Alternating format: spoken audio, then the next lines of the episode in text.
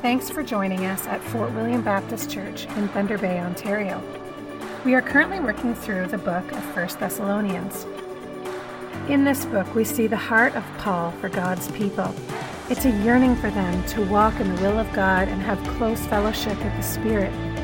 As we delve into this book, we will see Paul's burden that the people find refreshment in the God who loves them, that they would fix their thoughts on God's coming, and that they would live lives that please Him, knowing how to live with and before a holy God. If you take your Bible this morning and open them up to the book of First Thessalonians, we're going to be camping out in this book for a few months together.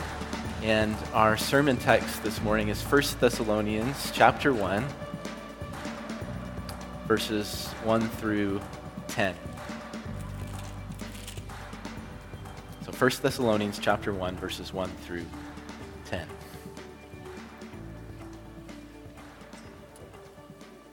I don't know about you, but often my experience of Sunday mornings is a blur. It goes by so fast. And that's sad because to be with God's people is such a refreshment. And so, as we look at these 10 verses, let's read them, taking them in for their fullest. So, hear the word of our God. Paul, Silvanus, and Timothy to the church of the Thessalonians in God the Father and the Lord Jesus Christ, grace to you and peace. We give thanks to God always for all of you, constantly mentioning you in our prayers.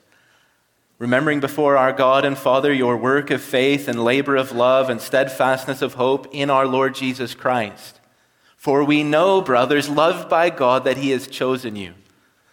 Because our gospel came to you not only in word, but also in power and in the Holy Spirit and with full conviction. You know what kind of men we proved to be among you for your sake, and you became imitators of us and of the Lord, for you received the word in much affliction with the joy of the Holy Spirit, so that you became an example to all the believers in Macedonia and in Achaia. For not only has the word of the Lord sounded forth from you in Macedonia and in Achaia, but your faith in God has gone forth everywhere, so that we need not say anything. For they themselves report concerning us the kind of reception we had among you, and how you turned to God from idols to serve the true and living God, and to wait for his Son from heaven, whom he raised from the dead, Jesus, who delivers us from the wrath to come. Let's pray. Oh, Father, we come this morning and we set two petitions before you. First, we ask that for those of us who are in Jesus, bound to him by faith, washed by his blood, sealed by the Spirit, that you would shed light on our paths. That through these 10 verses, you would give assurance to your people. Father, we ask that you would do that this morning through these 10 verses. Secondly, we ask that for those who are outside of Jesus, living in darkness, that you would use these 10 verses to reach down to the very foundations of their lives and shake them up.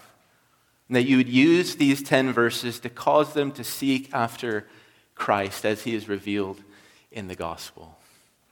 And so, Father, we ask that you would do these two things now as we look into your word. We pray this in Jesus' name. Amen. So, as we look at these opening verses, we can see that Paul is happy, so happy, in fact, that he turns to the Lord at the beginning of this letter and he offers up prayer and thanksgiving. And what Paul does is he, he grabs the Thessalonians and he draws them in. So happy is Paul that his happiness cannot be contained in private prayer, but he, he draws the Thessalonians into his, his praise and thanksgiving so that they might be able to worship the Lord as well. And as at the center of Paul's happiness is verse 3. Paul says, remembering before our God and Father your work of faith and labor of love and, and steadfastness of hope in our Lord Jesus Christ. Why is Paul so happy? He is happy because God has given the Thessalonians faith. They used to be a people who served the gods of wood and, and stone and metal, but now they serve the true and living God. And, and this faith that God has given them has put them to work. They have become like Paul. They've become eager evangelists. And from their church, the word of the gospel echoed out into all of Macedonia and Achaia. And so successful were their efforts in telling others about Jesus that Paul says this in verse 8. This should shock us. We need not say anything Paul's not only happy because of their faith, but he is happy because God gave these people love. As they listened to the preaching of the gospel, they were gripped by the working of God's Spirit and they became lovers of the truth. They became lovers of God and they became lovers of God's people. And this love that God gave them prompted them to labor. Driven by this love, they cared for all the brothers throughout Macedonia, chapter 4, verse 10. So Paul is happy because of faith and love, and he's also happy because God gave these people hope. They're experiencing affliction, but despite this affliction, they are immovable, and they are immovable because their eyes have been fixed on Jesus. Filling their vision is a vision of God's Son the one who's been raised from the dead, the one who delivers from the wrath to come, the one who will come from heaven for his people. And Paul is so happy that his happiness finally spills over in verse 7. Paul, observing all that God is doing, sums up his thoughts about these Christians and says this You became an example to all the believers in Macedonia and Achaia. Paul was not afraid of giving these Christians a, a fat head. And as he observes the work of God in and through them, Paul essentially says this Dear Thessalonians, you are a model church.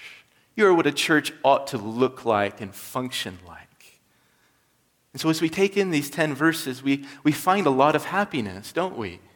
There's a lot of praise and thanksgiving. There's a lot of affirmation. And there's also a lot of information faith, hope, love, evangelism, kind deeds, good works, perseverance in the midst of suffering, and more. Paul goes on and on, and we have a hard time keeping up with him in all of his joy and exuberance.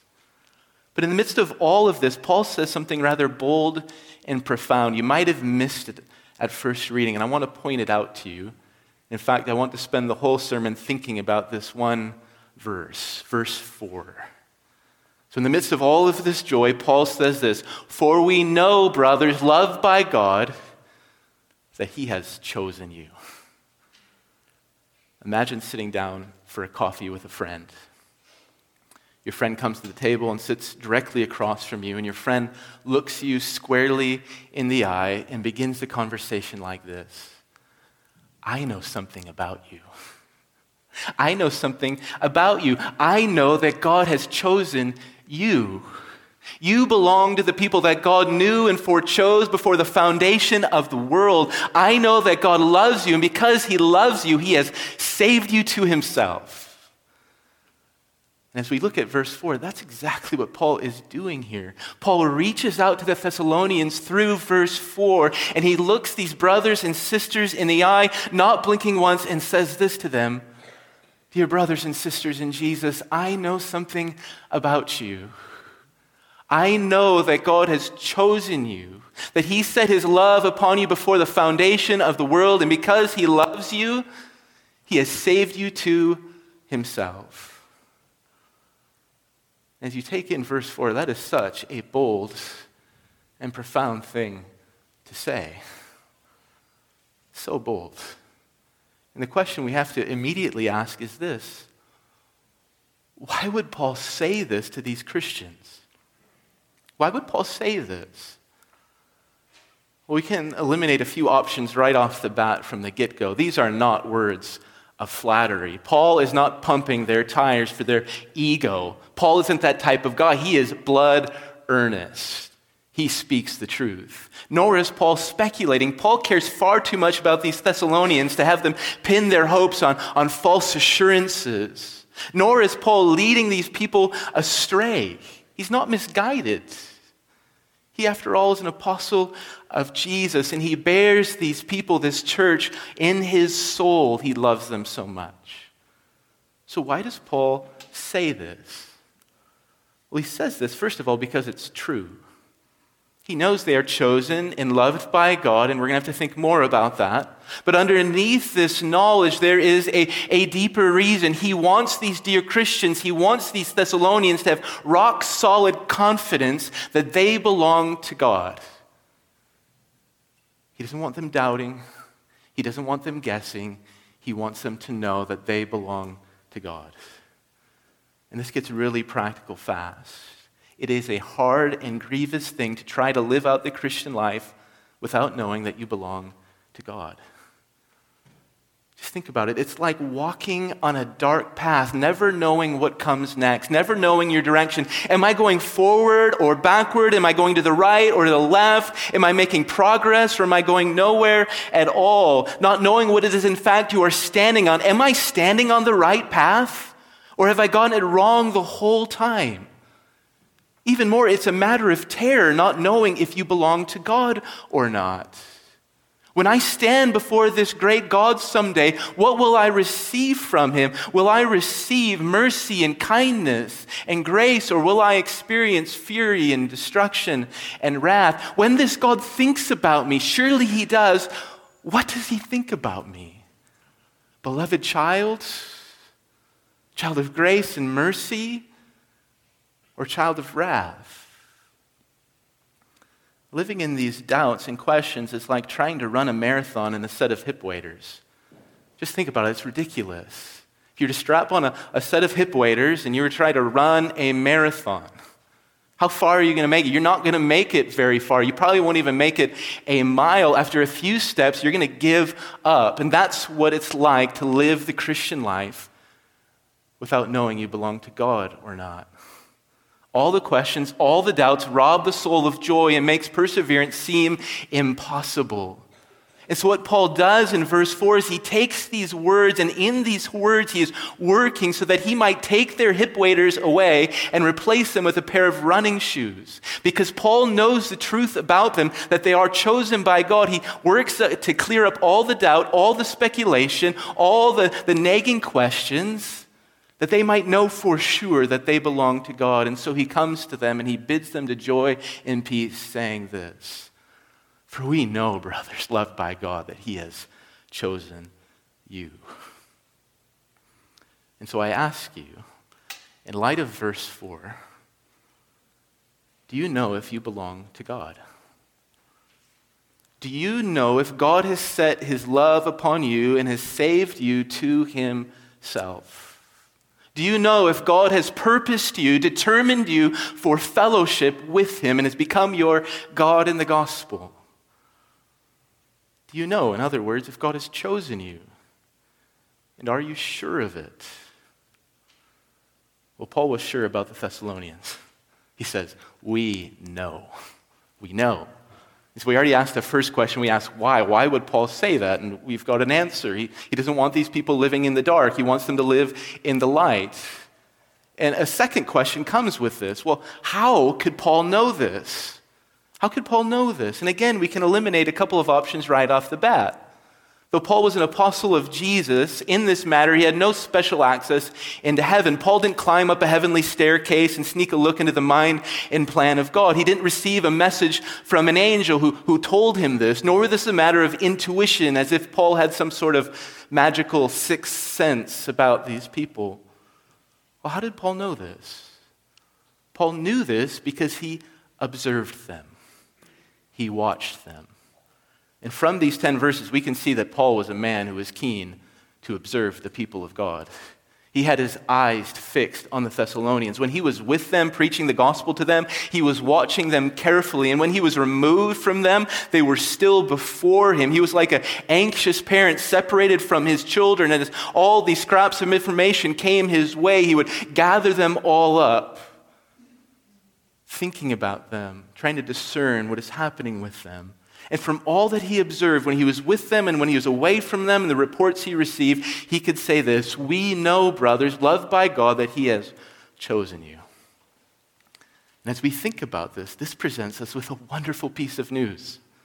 God's salvation, God's work, God's sovereign choice can be discerned. God's work doesn't stay hidden away in our souls, out of sight from the world, but it springs forth into new life. We don't have to try to climb up to heaven and get a staircase we might ascend into the mind of God. We don't have to procure some strange vibe or wait for an angel from heaven to know if we belong to God or not. Paul demonstrates in verses 1 through 10 that this precious knowledge can be reasonably discerned in this present life. We can know if we belong to God. And in fact, Scripture commands us to pursue this knowledge. 2 Peter chapter 1, verse 10 puts it like this. Therefore, brothers, be all the more diligent to confirm your calling and election. And so, what I want to do this morning is I want to aid you in this. And so, from these first 10 verses of 1 Thessalonians, I want to set before you five signs of salvation. So, Paul is looking at this church, observing them, and he sees five signs. And from those five signs, he reasons in verse 4 We know, brothers, loved by God, that he has chosen you. And you have work to do as I bring these five signs to you and open them up. When I open these five signs up to you, you need to carefully match the truth of each sign to your soul, asking, Is this something that I have? Is this something that has happened to me, something that I've experienced for myself? Is this something that I know true is that is true for me? If Paul were observing my life, would he reasonably see this in me? So, five signs. We'll start with the first sign. First sign is this the Thessalonians were gripped by the gospel. The Thessalonians were gripped by the gospel. And so Paul came to the Thessalonians and he came preaching the gospel to them. And when he preached the gospel to them, something remarkable happened. They were gripped by the gospel, meaning that their souls were stirred and moved in such a way that they clung to Jesus for all his worth. And we have to work carefully here as we think about this. The Thessalonians reacted this way to the preaching of the gospel. They were gripped by it not because they were impressed by Paul's public speaking or preaching abilities. Paul says this in verse 5 Our gospel came to you not only in words. This wasn't a matter of rhetoric. And Paul talks more about this in 1 Corinthians chapter 2 verse 1. He says, "And when I came to you, brothers, I did not come to you proclaiming the testimony of God with lofty speech or wisdom. So, how, how did this work then? Well, the, the, the, Thessalonians reacted this way to the preaching of the gospel because there was another worker at work. It wasn't just Paul. Look at verse 5 again. Paul says, Our gospel came to you not only in word, but also in power and in the Holy Spirit with full conviction. What was going on? The Holy Spirit was working in Paul's preaching, taking the word of the gospel and applying it to the hearts of the Thessalonians in power, bringing about what? Bringing about deep conviction in the hearts of those who believed. There was another worker at work in the preaching of the gospel. It wasn't just Paul, it was the very Spirit of God. And Paul gives to us a vivid description of how this works in 2 Corinthians chapter 4 verses 5 and 6. Paul says there this For what we proclaim is not ourselves, but Jesus Christ as Lord, with ourselves as your servants for Jesus' sake. For God, who said, Let light shine out of darkness, has shown in our hearts to give the light of the knowledge of the glory of God in the face of Jesus Christ. So, what is Paul talking about here? He's talking about gospel preaching. What has he done? He has come proclaiming not himself, but Jesus as Lord. And something happens there. In the preaching of the gospel, as, G- as, Paul is proclaiming Jesus as Lord, the Spirit comes and he's coming to dark hearts that can't receive the word of the gospel, and the Spirit comes and flips the lights on. Flips the lights on, and when the lights are turned on, the heart is no longer dark, but it can see. And what can it see? It can see the very light of the glory of God in the face of Jesus Christ. And the seeing changes everything. For when the lights are turned on, the, gospel is not just a bunch of set of facts to be memorized. Jesus died, he, he was buried, he rose, he ascended. The, the gospel is not a, a math equation to be figured out. One plus one equals two. Jesus isn't just this historical figure to be studied in the past. No, when God comes in the preaching of the gospel, as the Spirit is working and turns the lights on, the hearers see glory. They see the very glory of God radiating forth from the face of Jesus.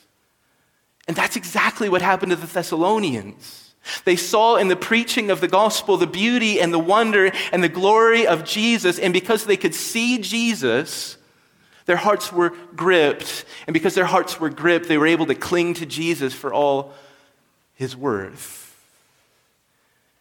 And so Paul looks at these Thessalonians and he sees how they received the gospel. And that's the first sign. The Thessalonians were gripped by the gospel. Second sign the Thessalonians underwent a total conversion. They underwent a total conversion. We see this in verses 9 and 10. Paul writes, For they themselves report concerning us the kind of reception we had among you, and how you turned to God from idols to serve the true and living God, and to wait for his Son from heaven, whom he raised from the dead, Jesus, who delivers us from the wrath to come. And so we see this turnaround. Before the word of the gospel, the Thessalonians were worshiping idols. That's who they were. They were idol worshippers, idolaters. We might hear that word idolatry and, and think of a small little Buddha sitting on a shelf or like a strange totem pole on top of a hill. And we might think, well, how could anything like that be consuming? How could anything like that be, be noteworthy that Paul would point that out to them and to us? Well, the thing was, idolatry was consuming in Thessalonica. In Thessalonica, politicians were priests, and the emperor claimed divinity, civic duty. Simply just being a good citizen in the city meant worshiping the idols and participating in the cults and taking part in all of the sacrifices. Your work, perhaps you belong to a guild like a union. Your, your guild would have had a patron god or two or three or maybe more. Everything in your life would have been wrapped up in idolatry, and there is no ground to escape it. There's no idol free ground. It's in politics and work and, and family and life, even in sports. But when the word of the gospel came to the Thessalonians, they did the unthinkable. They turned their back on idols, and not just some of them, not some of the easy or convenient ones. They turned their back on all of the idols. They became like the psalmist who said, Their drink offerings of blood I will not pour out or take their names on my lips. And this is to say, the word of the gospel was not an added accessory to their lives. I serve and worship Aphrodite and Zeus and Isis, and now I serve the God of Israel and his son Jesus, who died and rose again. I'm just bringing Jesus into my pantheon of personal gods. Rather, their conversion was this complete reordering of reality. The work of God reached down into their hearts and shook the very foundations of their lives, destroying what was there and replacing it wholesale with something brand new. And this is what conversion looks like. The scriptures use the stark language to describe it as a transition from death to life, is a movement from a state of darkness to a state of light. It is called a new birth. Sometimes it is described as a heart transplant surgery.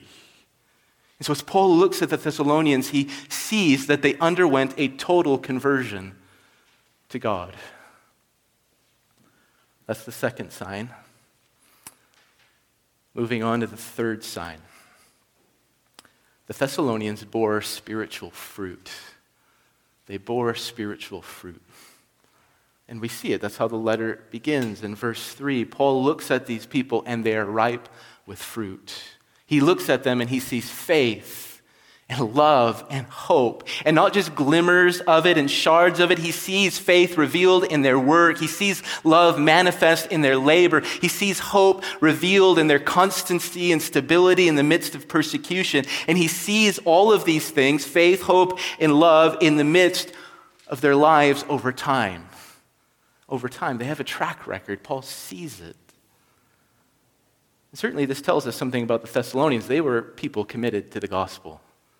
They loved the gospel. They loved the commands of Jesus, and they were committed to following the commands of Jesus.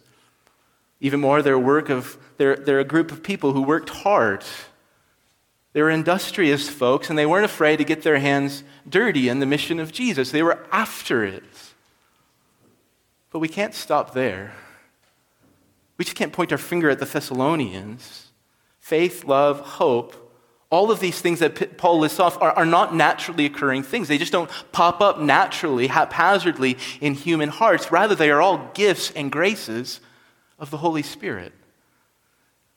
And the reasoning of Paul is not hard to understand here. He's going something like this I see the gifts and graces of the Spirit in you. I see faith and love and hope. That must mean then that the Holy Spirit is at work in you. If I can see the gifts, that means the giver must be around.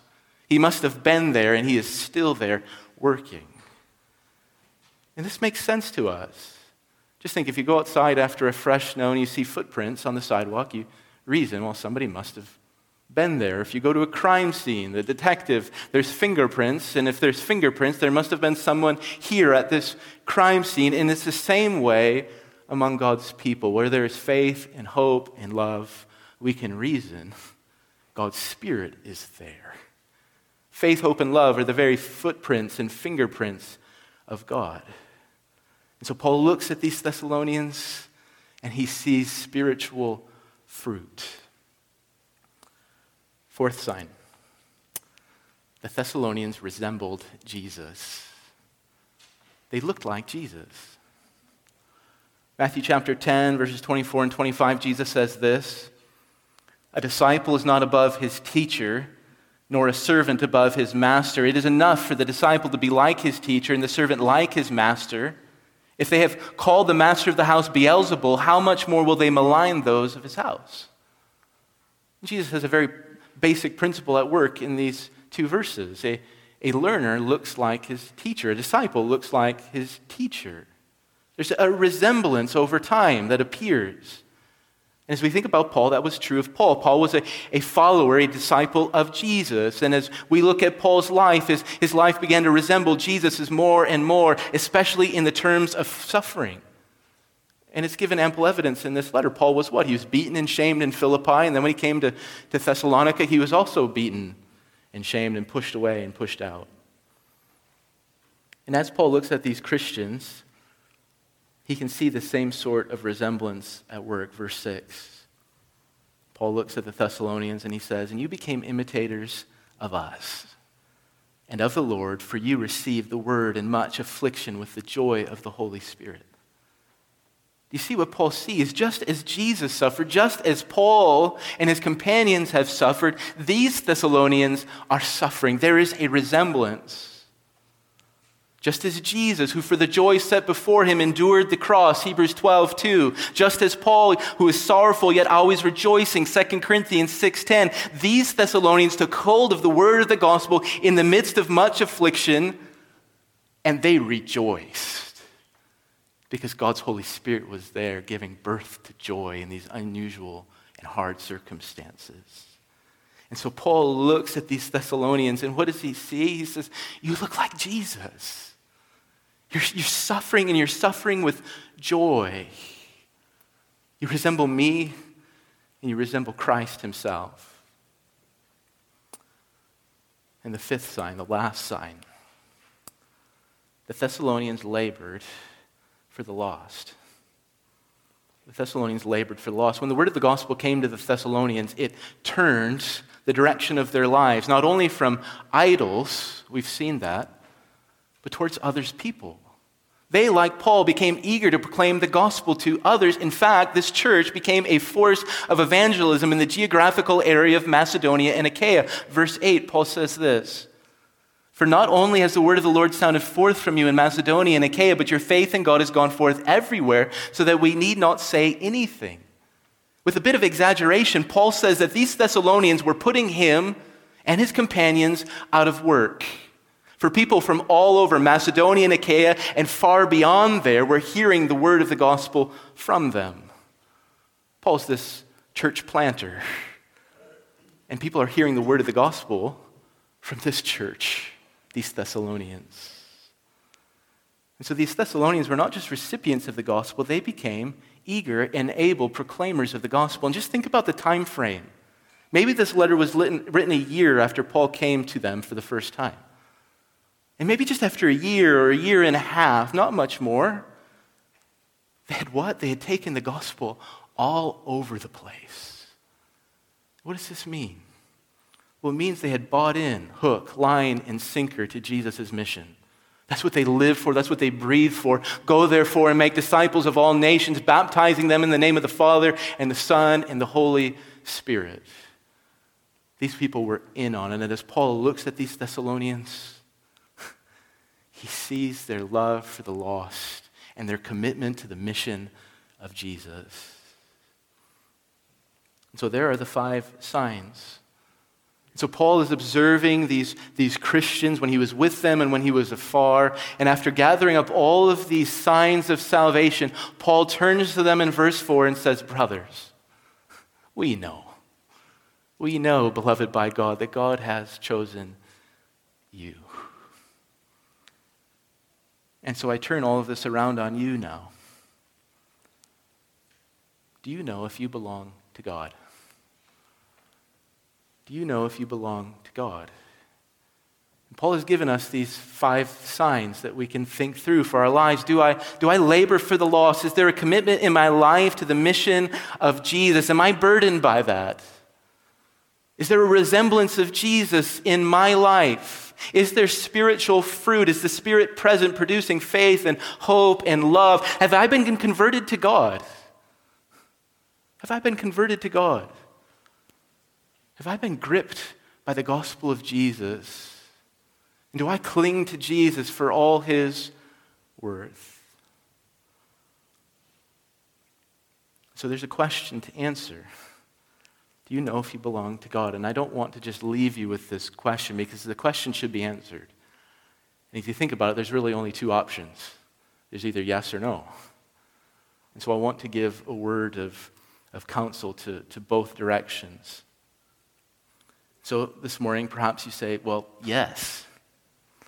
Yes, I know I belong to God. I see it in this passage. God is shedding light on my way. I see it. Well, what is there for you? Well, here's what you should do you should rejoice. You should rejoice that God's work is manifest in your life. Rejoice that He has chosen you and saved you and loved you and brought you to Himself. And then, importantly, you must do this you must walk in the light that God gives you.